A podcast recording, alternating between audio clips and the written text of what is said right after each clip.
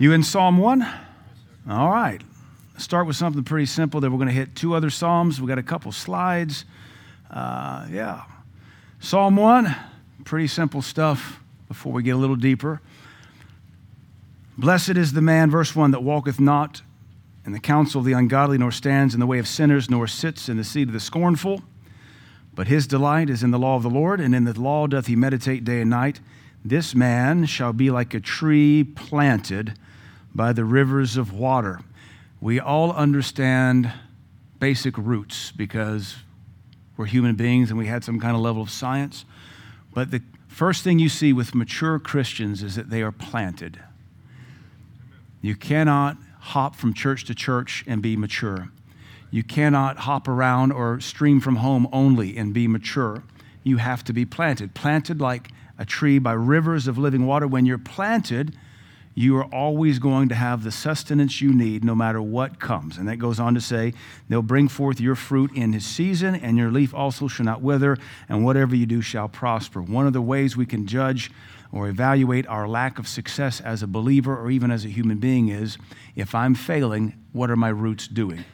Deep rooted Christians don't fall over easy. Deep rooted Christians don't fall over easy. And concerning the kingdom, you should find a church that has deep soil. There are plenty of shallow soiled churches, so that even if you wanted to go deeper, you would hit the pot, the pan, or the rock, and you would not be able to go any deeper. There are trees that are shallow rooted, a weeping willow, Salix is the species. Uh, the weeping willow, I knew because we had two big ones in our backyard. They thrive in very easy soil conditions, very shallow, very wet soils. So their roots are very extensive but very shallow, and they always fall over. And you can't have a good storm around here to drive out in the country and you see a weeping willow split in half and knocked over, and most of the roots go with it. Those trees that are deeply rooted do not fall over easy, and they weather storms very easy. They weather droughts very easy. The deeper your roots, the more mature you're going to be, the more consistent your, your fruit production will be. You show me a fruitful Christian, you don't even have to tell me what their root system looks like. You show me a green leafed Christian in time of spiritual drought, you don't even have to show me what their root system looks like. Likewise, you show me a fruitless Christian, I know exactly what their roots look like. You show me a, a shallow Christian, and an easily offended Christian, uh, a Christian that struggles in life, you don't even have to tell me what their roots look like. I know exactly what their roots look like. According to the psalmist, according to basic botany, roots do it all. The other thing I learned in soil science 30 years ago my, my minor was in soil science, was that there's just as much tree underground as there is above ground. Just as much tree mass below ground as there is above ground. Now, that may not hold true to every tree, but it certainly holds true to the strong ones. So, you show me a little pygmy Christian, I know exactly how much root mass they have underground. You show me a gigantic cedar tree of a Christian, I know exactly how much they got going underground. This is a pretty simple concept that we need to apply. So, as a believer, ask yourself where are you rooted? What are you rooted in? Are you rooted in the kingdom of God? Are you rooted in strong soil, rich soil? The other principle we could apply here concerning botany is not every plant flourishes in the same kind of soil. You happen to notice we don't have palm trees up here. You have to go further south to get into Georgia and the Carolinas and the coastal states before you can find a palm tree. They require sandy soils. You also don't find too many pine trees here on our level of the plateau called the Highland Rim.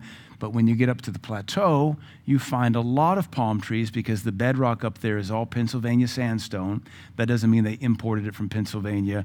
That has to do with the age of the rock, the Pennsylvania era and so it weathers to sandy soils which are more acidic. Here we have more hard trees, hardwoods, because we're a limestone bedrock which produces a clay soil which is a lot more a basic soil. There are the occasional pine trees, yes, but we're not known for pine trees here, but everybody's been up on the plateau knows it's full of pine trees. We also have a lot of cedar trees here, but they're not the cedars of Lebanon, regardless of the mislabeled Lebanese State Park. Is that DeKalb County? Wilson County. Thank you. Those are juniper trees. The difference being a juniper tree has berries and real cedar trees have cones. but we call them Virginia junipers, or, or excuse, what is Virginia juniper? We call them the red cedar, though it's not a cedar tree. So please get that through your Middle Tennessee thick skull. We don't have cedar trees here. We don't have cedar trees here. We have juniper trees here, but they sure do look a lot like a cedar tree and they smell like one too. We want to be rooted. So, how well do you weather storms? Now, this is my church. I've been responsible for it for 16 years now. It's not a perfect church. I don't like everything about it.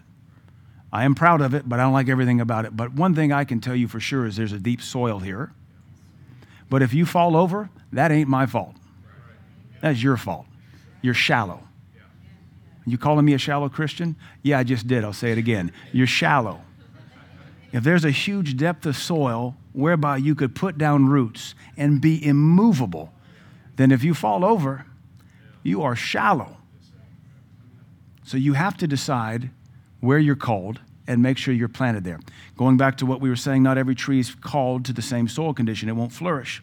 We are actually trying to grow a few biblical plants locally. They won't do as well because we don't have a Mediterranean climate like Israel does. I refuse to call it Palestine because Palestine is Greek for Philistines. Now, isn't it interesting? Israel today is still fighting the Philistines in the same territory that was the Philistine territory during Samson's era. There was a king, though, that maliciously called it Palestine to mock the Jews, fourth century, fifth century, something like that. That's why it's still called Palestine to this day. In the academic world, even in the theological world, they like to refer to it as Palestine, but my God calls it Israel. So, one of my advisors on the book, a PhD guy, he read some of my manuscript. He said, Do me a favor as a Christian. I said, Yes, sir. He said, Take the word Palestine out of your book. He said, That's an academic novelty. It's not biblically accurate. It's Israel. God called it Israel. The Bible calls it Israel. A nut job in the fourth or fifth century called it Palestine to mock God, and we've been doing it ever since. All right. I did feel really smart calling it Palestine over and over again in the early workings of the manuscript, but he was dead on accurate. Even to this day, it's not Palestine, it's Israel and the Gaza Strip. And that's not anti Palestinian, it's not anti Arab, it's just pro Bible. Okay. So let's look at another psalm now. I think that one, you figure out where you're called. There's been plenty of folks that come to this church here and they visit and they come for a little bit, and I realize this isn't the soil for you. And that doesn't offend me. I know the kind of soil we are. I know what we can grow. And if we're not the soil for you, you need to grow somewhere else. But consequently, if you're called to this kind of soil, let's just call it a nice basic clay loam. If you're called to a nice basic clay loam and you want to go find some kind of acidic, sandy, sandy loam, uh, you're going to suffer there. And yet, Christians will choose a soil that they're not assigned to because it's easier for them. And then wonder why they have such pygmy fruit. I'm going to show you a slide here in a minute. It's going to blow your mind, but it's going to show you the fruitful ability of Israel even to this day. You're called to produce massive fruit, but you have to be in the right soil condition. We're all farmers around here, even if it's a backyard garden. You know, we have to add stuff to the soil, and we have to add ag lime, or we have to add uh, acid if we want our roses to grow, or orchid, orchid juice. You know, there's all these soil conditioners we do to produce maximum yield. Same for you as a Christian. God knows where He's called you. You don't get to change that calling for better weather. I totally reject the Michigander Yankee snowbird concept because you're going from glacial till to the sandy soils of Naples, Florida, out of the will of God. And the mature pastors I know that talk to about it just say, we just tolerate these people. We're just glad to have them when they're with us, knowing I'm not going to get them for the other six months. And I'm sure their pastor down in Florida feels the same way about them. Good for two things in the kingdom, not much. How would you be as a plant if you spent half your year planted here as a plant and we uproot you and then run you up to the plateau and plant you there for six months? You go back and forth like that for 20 years, what kind of tree is that going to be? Because you have to keep cutting roots to go back. This tells me those Americans, because it's an American construct, those Americans are more carnal and selfish driven than they are kingdom minded. It's usually an older generation who's been taught this as a culture and can't see the, the unbiblicalness of it. Let's find another psalm. Psalm 92. We're just going to stay in the Psalms this morning. I could easily take any one of the plants that I've researched and teach for several weeks on it, but I want to give you a simple flavoring of why it's important to understand the botany of the Bible. If you don't understand the botany of the Bible, that, that's okay. You're going to get other great things out of it. But it also presents a concept called scientific hermeneutics, which is not a traditionally held hermeneutic. Hermeneutics just means the laws of interpretation. And when you read your Bible, you're automatically using hermeneutics. You may not realize that you are. You're looking at the scriptures and you're interpreting it. You're figuring out who, who are we talking to? That's contextual hermeneutics. What's being said? What's the reference to? What's the day that we're living in? That's a cultural hermeneutic. Uh, what does the Bible say about this in other chapters? That's a theological hermeneutic. You're automatically doing this, though you probably haven't officially been taught in the art of interpretation with biblical texts. So there's several hermeneutics contextual, linguistical, syntactical, historical, cultural, Anyway, one that is hardly ever dealt with is called a scientific hermeneutic, which basically means if we understand the science of what's involved, we can make a better interpretation. We can extract more truth out of it. Because certainly the, the inspirer, the author of the Bible, God, knew exactly why he selected cedar tree and not juniper tree or willow tree or you name it. He understood that. And that's why it is important.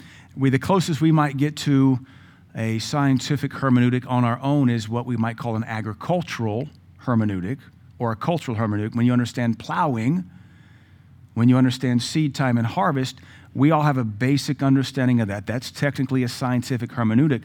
We get it. Oh, you sow a seed and then you got to water it. And I'm pretty sure grandma said you got to get the weeds away from it and then you got to let it grow. When we read that in its setting, we're automatically understanding things. To give you an example of why this is important, I was one time, I stumbled upon a Catholic blog, and I somehow ended up at the questions, and the, the priest or the father was, was a great blog. It was out of um, either Singapore or Hong Kong, I can't remember. It was Chinese, Asia. And one of the questions that the priest was asked in this blog, and the questions and answers was, What exactly is a grape? What exactly is a grape?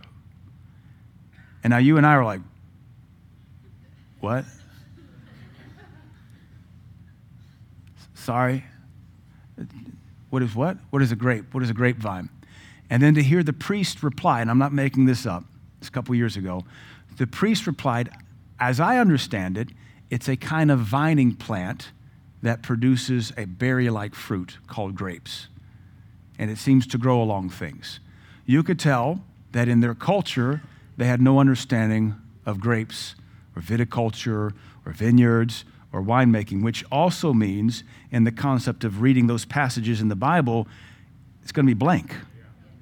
Just like other famous missionaries have traveled the world and tried to explain he is the good shepherd, and they've never seen a sheep in their life. So one missionary uh, explained it as a fisherman. He is the good fisherman which only went so far because you catch fish and eat them. You don't care for them like you would sheep.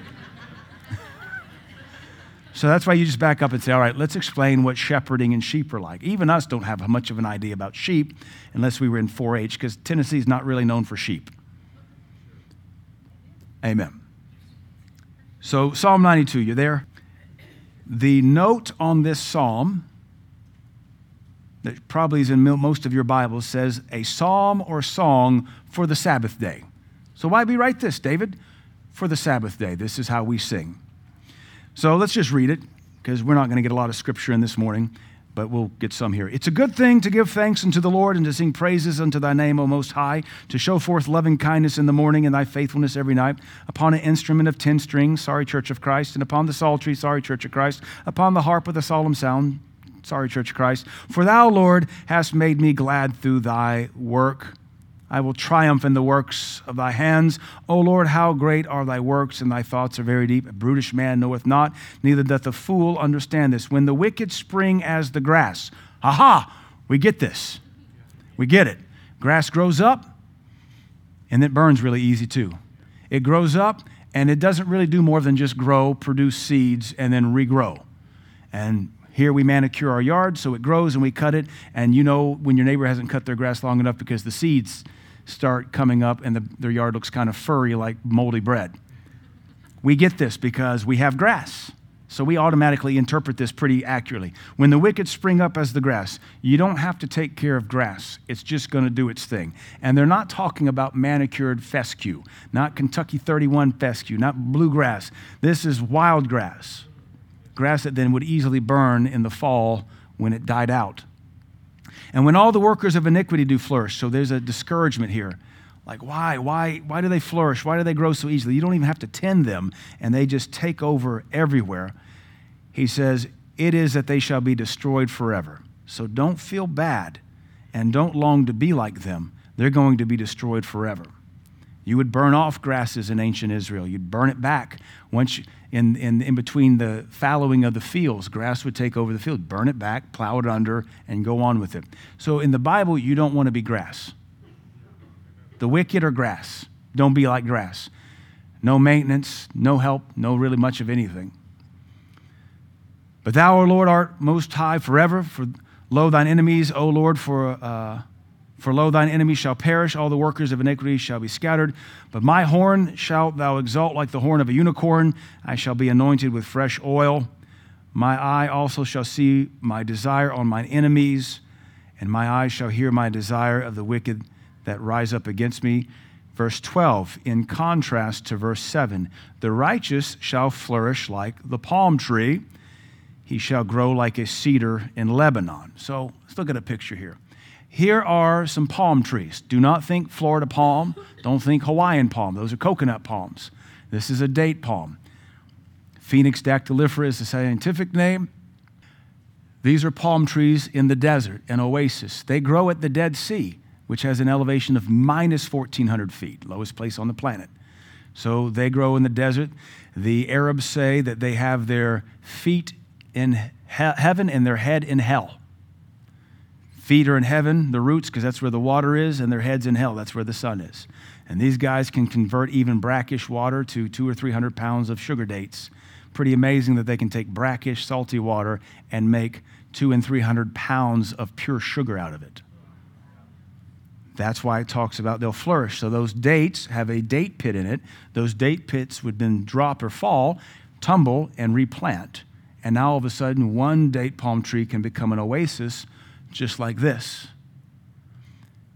And you have these throughout the Middle East, especially in ancient times, because the Bedouins would survive. In fact, um, archaeology and history says that if it weren't for the date palm, the Bedouins could not inhabit the Arabian desert because they allowed the sugar and the nutrients. And when they would spit their dates out, riding in a camel caravan, you could potentially produce an oasis there if there was enough water to cause that seed to germinate and produce a palm tree. So, really, you have human pollination or human spreading of date palms around the Arabian desert. Also, the saying is, an Arab expression is, there's many uses of the date palm tree as there are days in the year. And in the book, I have a massive list of about 25 or 30 things. You can make rope out of it. You can make housing out of it. You can make a uh, salad out of the date heart. Of course, the date palms. They, I even have a research paper that they're currently testing to see if, if you can use the rachis, which is the spine of the palm branch, as a building material, a sustainable building material. Then when they're especially erect and upright, you can make timbers out of it and cut it down. You can tap it for water. There are dozens and dozens and dozens of uses. They actually do call it a veritable tree of life. And he says, We're not like grass. Righteous people are a tree of life. We can help anybody some way or another. Pretty cool. If you don't understand the botany of the Bible, you just read through it. Yay, palm trees. I love the beach. Next, cedar trees. Got one of those on Pappy's farm.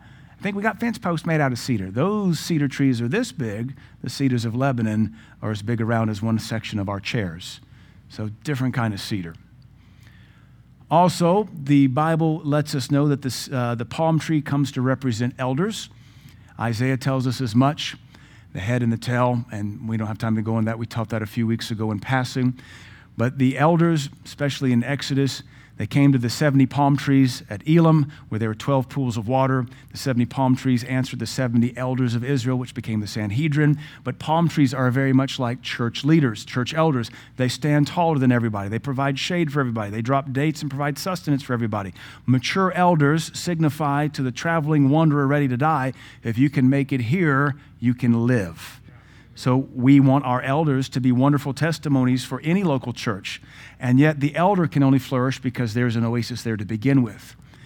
We also make note that even at this oasis here in the Negev, which is the uh, Egyptian desert, eh, well, Israeli Egyptian desert, that not every palm tree is the same height. So I want to be very clear on that too. Even in an eldership, an elder board, a presbytery, not every elder is of equal strength or equal height. There's always a pecking order. Even among deacons, there's always a pecking order. And elders should be aware of that. That am I the best elder in this church? Or am I the little pygmy one to the bottom right. And then at the same time, if you're not an elder, you ought to aspire to be one that you might help others, that you ought to produce fruit that blesses others. Uh, what else can we say?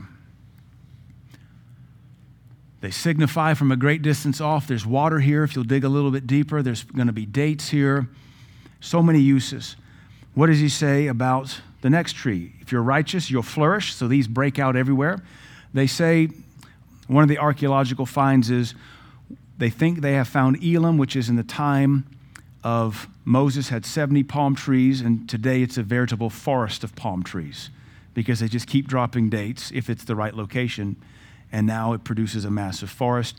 Today in Israel, they are date plantations because they need the food, the medjool dates, which most of you probably had. You should get some on your way home because they're delicious. But uh, you go from 70 to a forest of dates because they flourish, and so do the righteous in a place nothing else grows. Here's the cedar of Lebanon, one of the last remaining ones actually in Lebanon. There are a couple old growth, growth stands. This was called the, the Goliath or the, the grandest tree of the ancient world. It is a little bit different than the palm tree. We should go back. The palm tree can grow to be 100 feet tall and the cedar of Lebanon can be 150 feet tall. They both grow about a foot a year when they hit their stride, and they max, out, max out at a, uh, they start to slow down in their old age.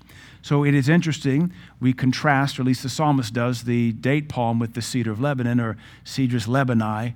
I always like to make the joke. I read it; it looks like Cedrus lebani, but it can't be Cedrus lebani. He went the third round in the draft to the uh,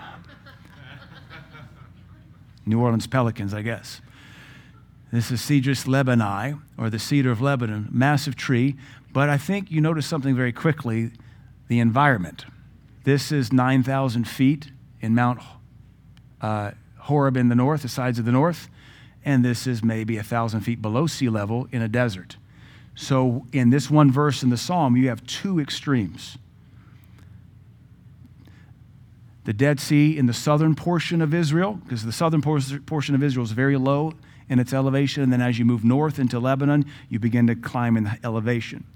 So one grows in the lowest, lowest parts of the desert with very little water. And the other one grows in the highest parts of the Lebanese mountains, the mountains of Lebanon, at a very high elevation, very shallow soil. And what's even more ironic with this guy, the Lebanese cedars flourish on limestone rock. They flourish on limestone rock shallow soils. You give them a crack in some limestone, and they're going to come up. And they have a tremendous root system. And they actually pulverize the rock and can reclaim the rock into a fertile mountainside. Now, they were multiple times almost nearly deforested because the kings of the ancient world wanted these because only a king could cut these down. Again, imagine trees as big in diameter or surface area a crosscut area like one of our middle sections of chairs here. You can make a lot of wood out of that. 150 feet tall. They don't require a lot of rain, though they do get rain up there in Lebanon because their pine needles, or what we'd call just needles, evergreen needles, actually harvest moisture out of the atmosphere, which is really cool. They're considered a modified leaf, but they harvest Mediterranean, Mediterranean climate they harvest humidity out of the atmosphere. And because they're evergreen and don't ever shed their leaves, they grow year round. So they, they are an intense tree. But it's interesting, and the point of the psalmist is if you are righteous, you can flourish in the desert and be fruitful. And if you're righteous, you can flourish at 9,000 feet without any rain and be majestic. So then we take that and apply it to us ourselves. Why are we not flourishing? Are you righteous? Well, verse 13 tells us What causes the righteous to flourish at low elevations with no rain and intense heat, and at high elevations with little to no rain and nothing but rock? Verse 13 Those that be planted. Sounds like Psalm 1. Oh, we're back to carnal Christians being church hoppers and kingdom tramps, hopping from church to church looking for the easy route.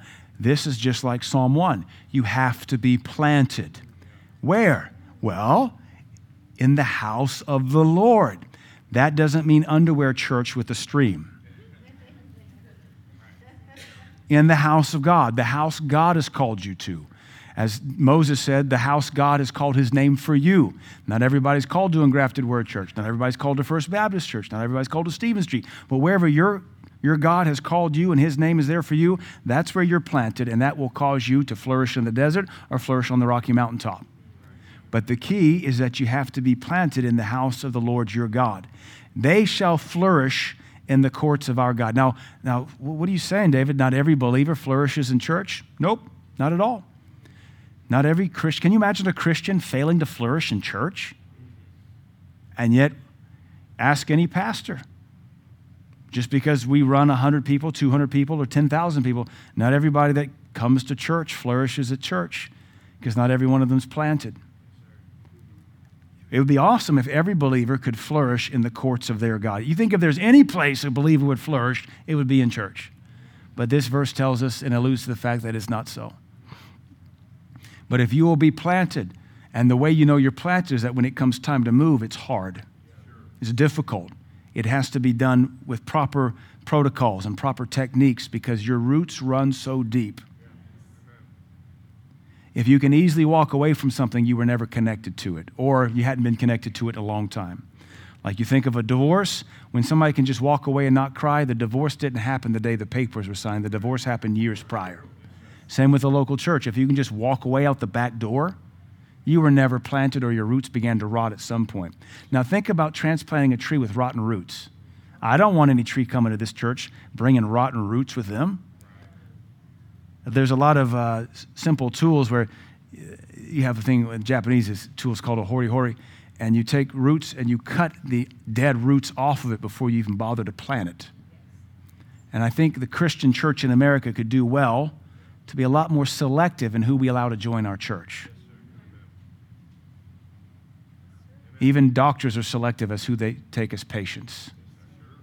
Even some doctors say, I, I can't even do this. I don't even want to cut you open. You have to. I don't have to do anything. Lawyers are selective, psychologists. There's something wrong when a psychologist looks at you and says, I, no. Let me recommend a guy I don't like. Here. Because we don't want root rot in our soil base. Whatever rotted you might be a fungus that could spread to the healthy plants wherever you decide to plant your rump. And just because your rump's planted doesn't mean your heart is. That's why it's so critical you figure out where God has called you and you put down roots. Those that be planted in the house of the Lord shall flourish in the courts of our God. They shall still bring forth fruit in old age. Here's another truth. Just because somebody is fruitful when they're 40 doesn't mean they're still fruitful for God in their 70s.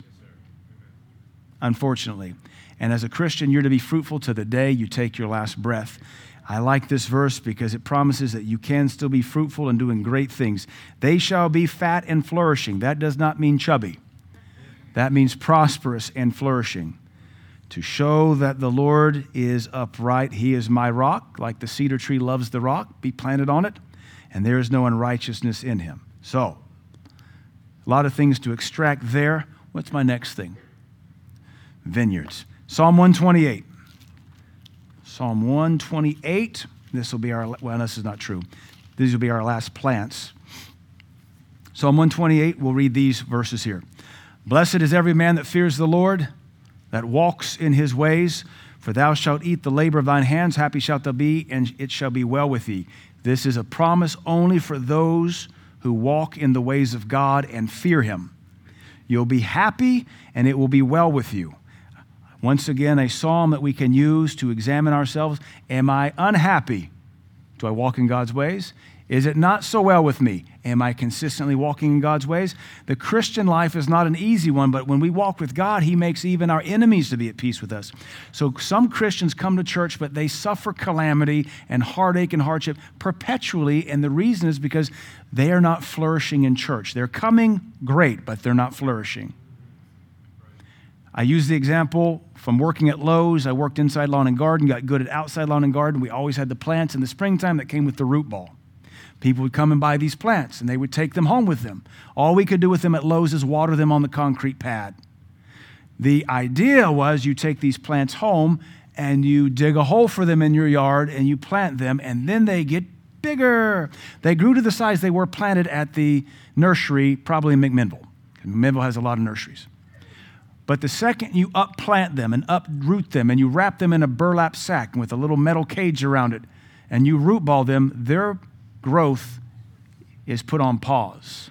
They all stay alive, but their growth is neutralized. Until they get home and get planted, they will never grow again. So think about the guy or gal who goes and buys 20 trees, takes them home. Hooray, they have a new home. And she digs holes for 12 of them, but leaves the other eight propped up against her barn. They're in the yard, but they're not flourishing but I'm in the yard. I've been brought home. I have a new house. I have a new yard. Or maybe she dug 20 holes, but only 12 of them were actually planted. Now, granted, that's her problem, not the plants. But you and I, we have a free will, so we choose whether we hop on over to the hole God has dug for us and put down our roots, take off our root bag. The worst thing you can do is God's called you to a place and you start pulling a root bag around yourself while you're still there.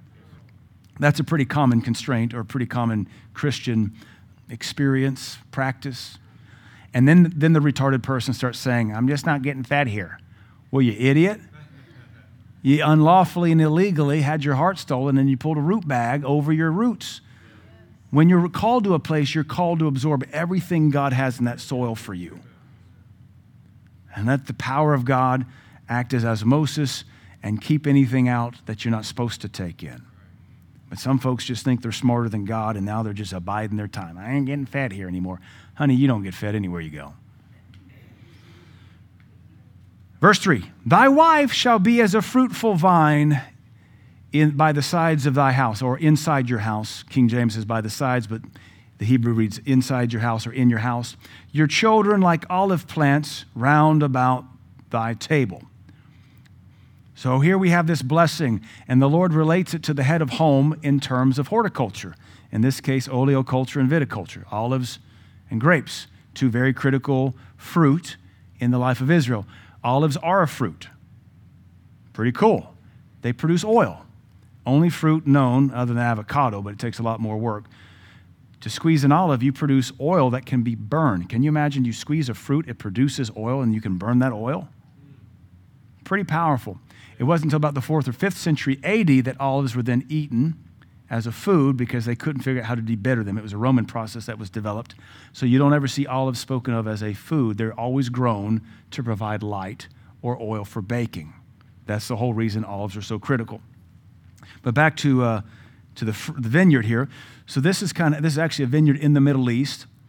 They are able now. I've got a research paper I've just pulled, or it's in the queue to pull. They're growing vineyards in the Negev uh, like they did a thousand, two thousand years ago in the straight desert because of what the vineyard is able to do, but they don't cut them out in trellises like we see here because they have such direct heat, it gives them too much sun, it causes sunburn on the leaves. So let them grow as a little tree like this so the canopy can act as protection.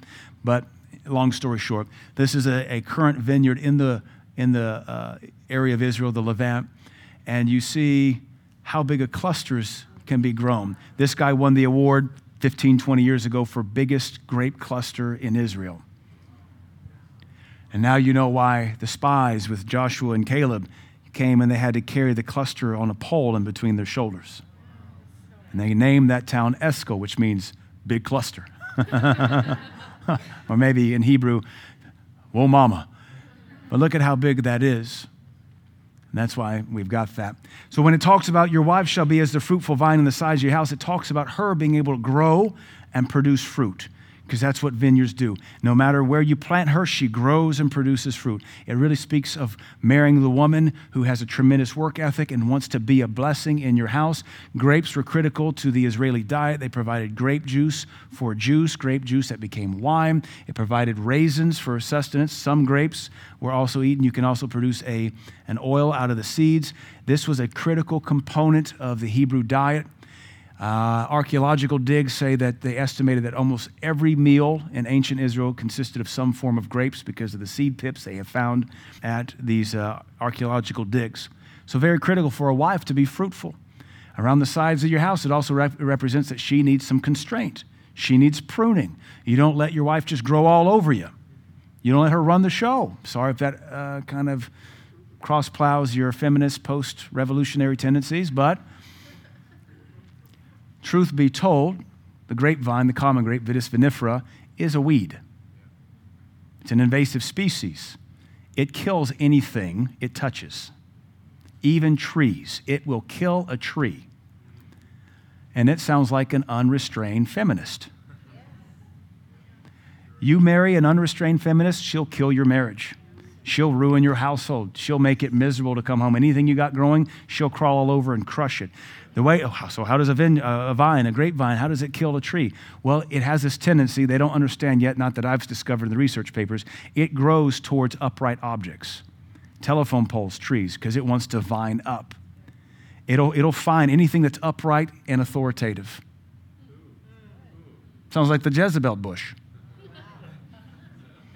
Anything the vine can grab a hold of to pull itself up on. So it does it on telephone poles. That's why we have to make trellises so it goes up and then grows across. And then what happens with a tree? If a tree is nearby, it'll grow up that tree, fill out the canopy of the tree, compete for sunlight. Its roots will compete with the tree, and with heavy weight, it'll begin to break the branches off that tree, and it'll just keep climbing up over it and up over it till eventually the tree, which is a much larger species of plant, is dead and good for nothing. Sounds like that controlling woman who is not restrained, who's not kept in check. She must be restrained, or the grapes will take over and kill anything and everything. Think of her as berry producing kudzu. Nobody likes kudzu. Now, if it had some kind of other usefulness other than ground control that they brought over in the World's Fair at like 1890 from China, no, that's when China started doing its thing. 1890, 1894 World's Fair, they introduced kudzu as erosion control. The billy goats can't get enough of it, and it just keeps growing. That's all fact. What I just told you is all fact. And women, we'll pick on guys, but women can be that way if they're not restrained. It's human condition. We're not picking on women for women's sake, but even the curse in the garden says your desire will always be to master your husband, and he will rule you. So keep in mind, you got to have restraint. But it also says your children will be like olive plants. Let me back up, say this about grapevines. When you keep a grapevine pruned or trained, as it's called, it allows, it allows all of its energy to be put into fruit production. You can waste the same energy growing vines and leaves and vines and leaves. And the more vines and leaves it grows, the smaller its grapes get. But you keep it plucked back and pruned back like this those are some pretty thick vines. All of its energy now from an extensive root system will be put into the grapes, and the grapes will get bigger and bigger and juicier and juicier. Or just let it grow unchecked, and it'll begin to be nothing but vines and no fruit, which is the feminist, which is the Jezebel wife. She grows, grows, grows, and has zero fruit that pleases God. But the reason she's that way is because she has an Ahab as a vine keeper.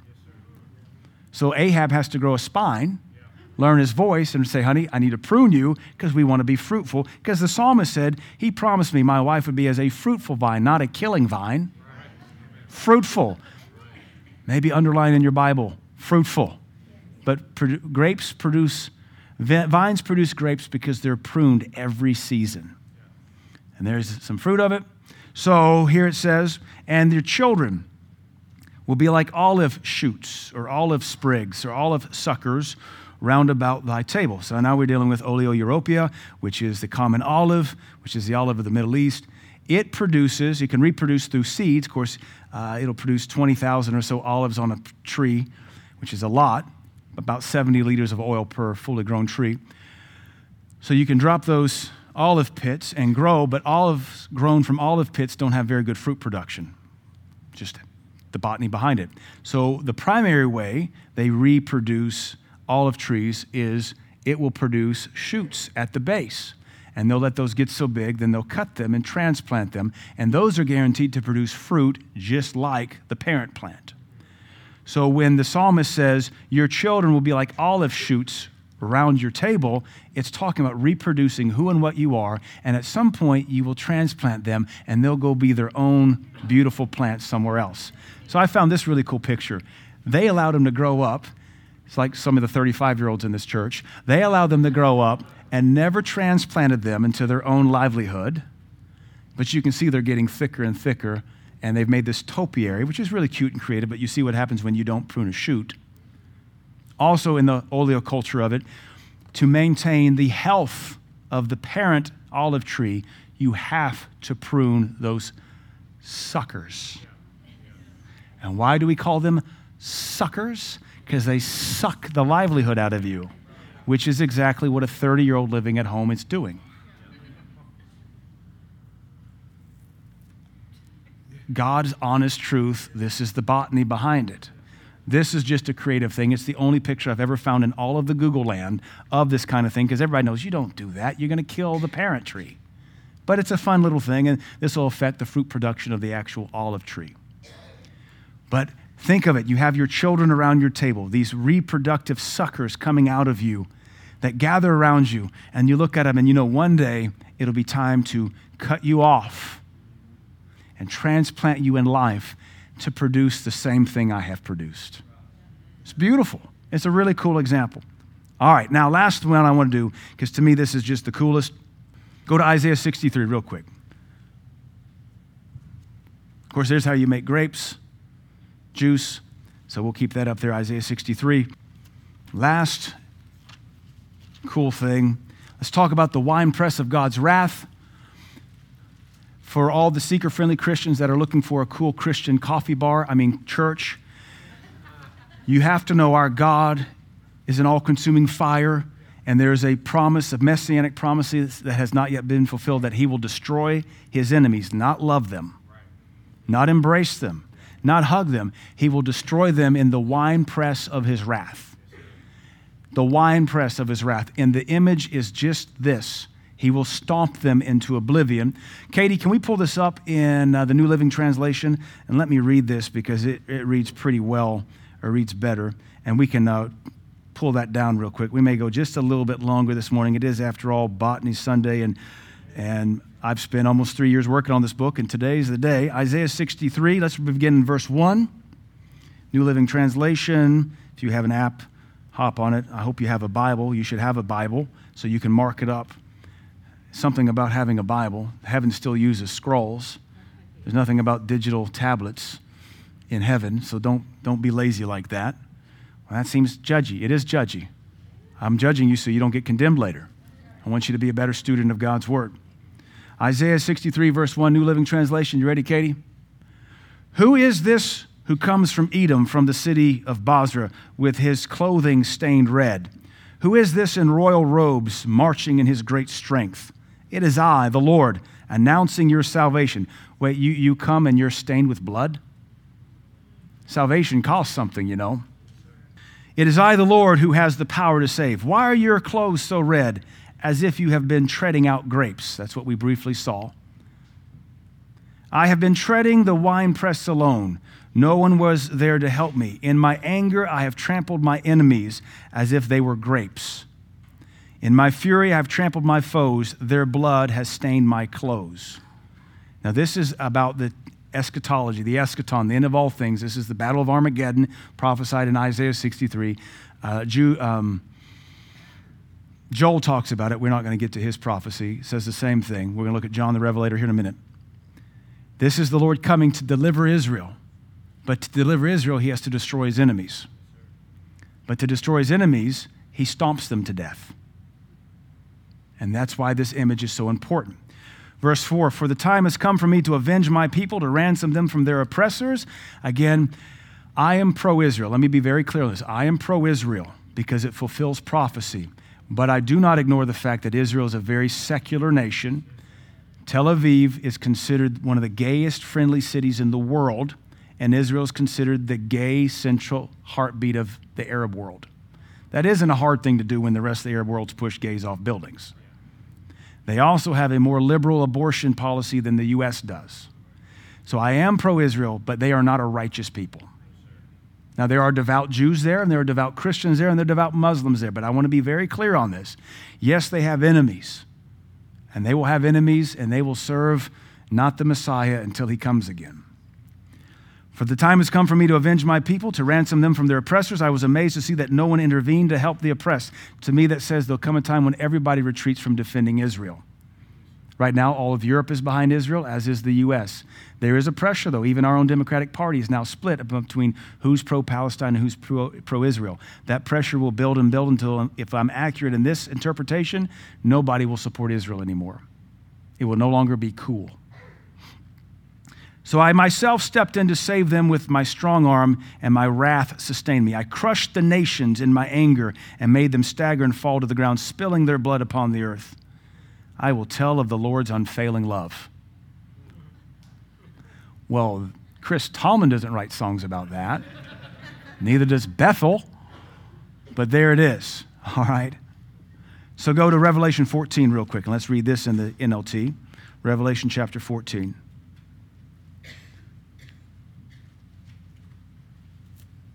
We'll begin in verse, let's see, verse 17. Revelation 14, 17, New Living Translation. After that, another angel came from the temple in heaven, and he also had a sharp sickle. Then another angel who had power to destroy with fire came from the altar. He shouted to the angel with the sharp sickle Swing your sickle now to gather the clusters of the grapes from the vines of the earth, for they are ripe for judgment. This is wicked judgment, bad judgment. So the angel swung his sickle over the earth and loaded the grapes into the great winepress of God's wrath. The grapes were trampled in the winepress outside the city and the blood flowed from the winepress in a stream about 180 miles long and as high as a horse's bridle. So, this is, this is a, an allegorical, I think literal description of the Battle of Armageddon when God brings in all the enemies of Israel to the valley of Armageddon outside Jerusalem and destroys them, and their blood flows like a river, 180 miles long. And horse's bridle, let's say four feet deep. It's quite a river of human life. So let's go back to the, my picture real quick of the wine press of God's wrath. So this picture here is kind of what we would think of when we think of a wine press, European with a half of a barrel. And this is not the biblical idea. That's a wine press, and you would stomp on it, which is what we saw there in Isaiah when he says, Why is your robe red?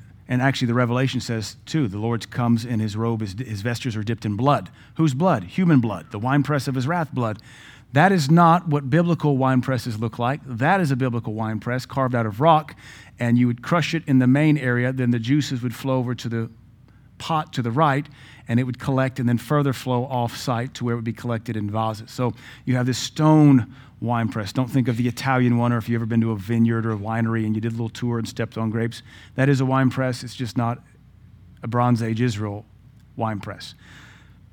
So see this that even understanding winemaking and grapes helps us understand some of these allegories. That the Lord is literal, He will stomp.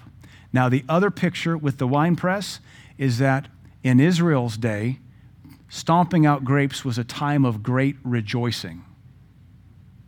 They sang psalms. They worshiped God. They rejoiced. It was a time of festival because the grape harvest is in. God has blessed us. We have been delivered from starvation and privation, and we're going to have prosperity because we got grape juice. Grape juice could then be distilled down to a syrup that could be stored for a long time or made into wine on the spot. It was a time of celebration. So when the Lord says, I'm going to show up and stomp grapes, it's a, it's a time of celebration. Again, not the huggy Jesus of the seeker friendly movement with a hot latte and skinny jeans and purple lights, but the God of the Bible nonetheless. Now, let me give you the big ShamWow. Go to Genesis because to me this is so powerful. By ShamWow, I just mean the really cool thing that your heart never saw, and you say, Oh, Jesus, you're so good to me.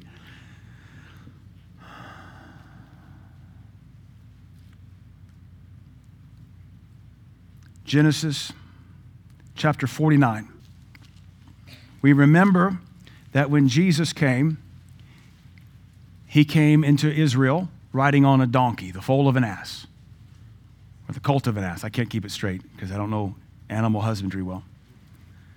And he fulfills Zechariah's prophecy. We saw a couple weeks ago the Talmud said he would come into town, Messiah would come into town riding on a donkey because Moses put his family on a donkey, and they saw the typology there.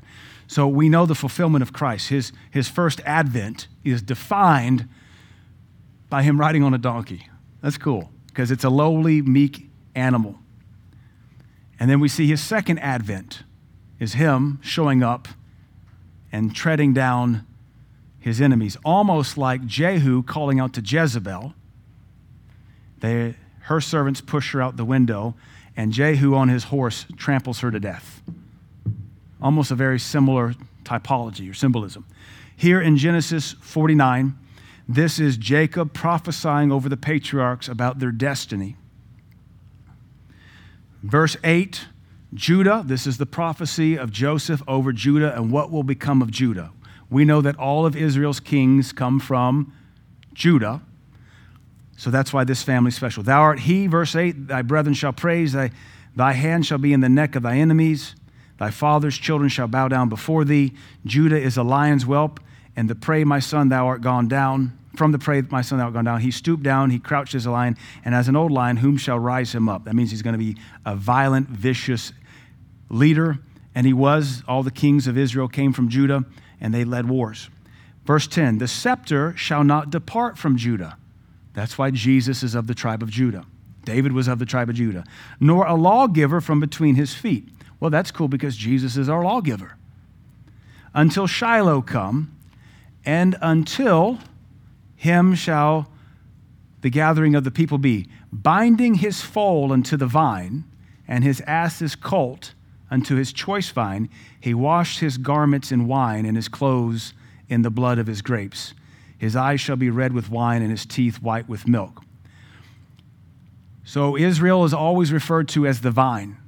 Once you hit the Psalms and the major prophets, Israel takes on this allegory that it's the Lord's vine. That's why Jesus said the Lord's vineyard. So, what I find fascinating, and hopefully you can see it, all the way back in Genesis, when Joseph is praying over the patriarchs as they're going into Egyptian territory. He says, Judah will produce all the kings. Judah will tie his kingly donkey to the vine, the choice vine. That's the nation of Israel. That's what Jesus did. And he will do so until he washes his garments in the vine, his clothes in the blood of grapes. That's the second advent. So, what you see in this verse is a prophecy of both the first advent and the second advent of Jesus Christ. Seen 1800 years before Christ. He rides in on a donkey, committing himself to Israel. And the next time we see him, he washes his garments in wine, that is the blood of grapes. And his eyes shall be red with wine, and his teeth white with milk, is a Hebraism for wrath, gritting his teeth in anger, his eyes in a furious rage.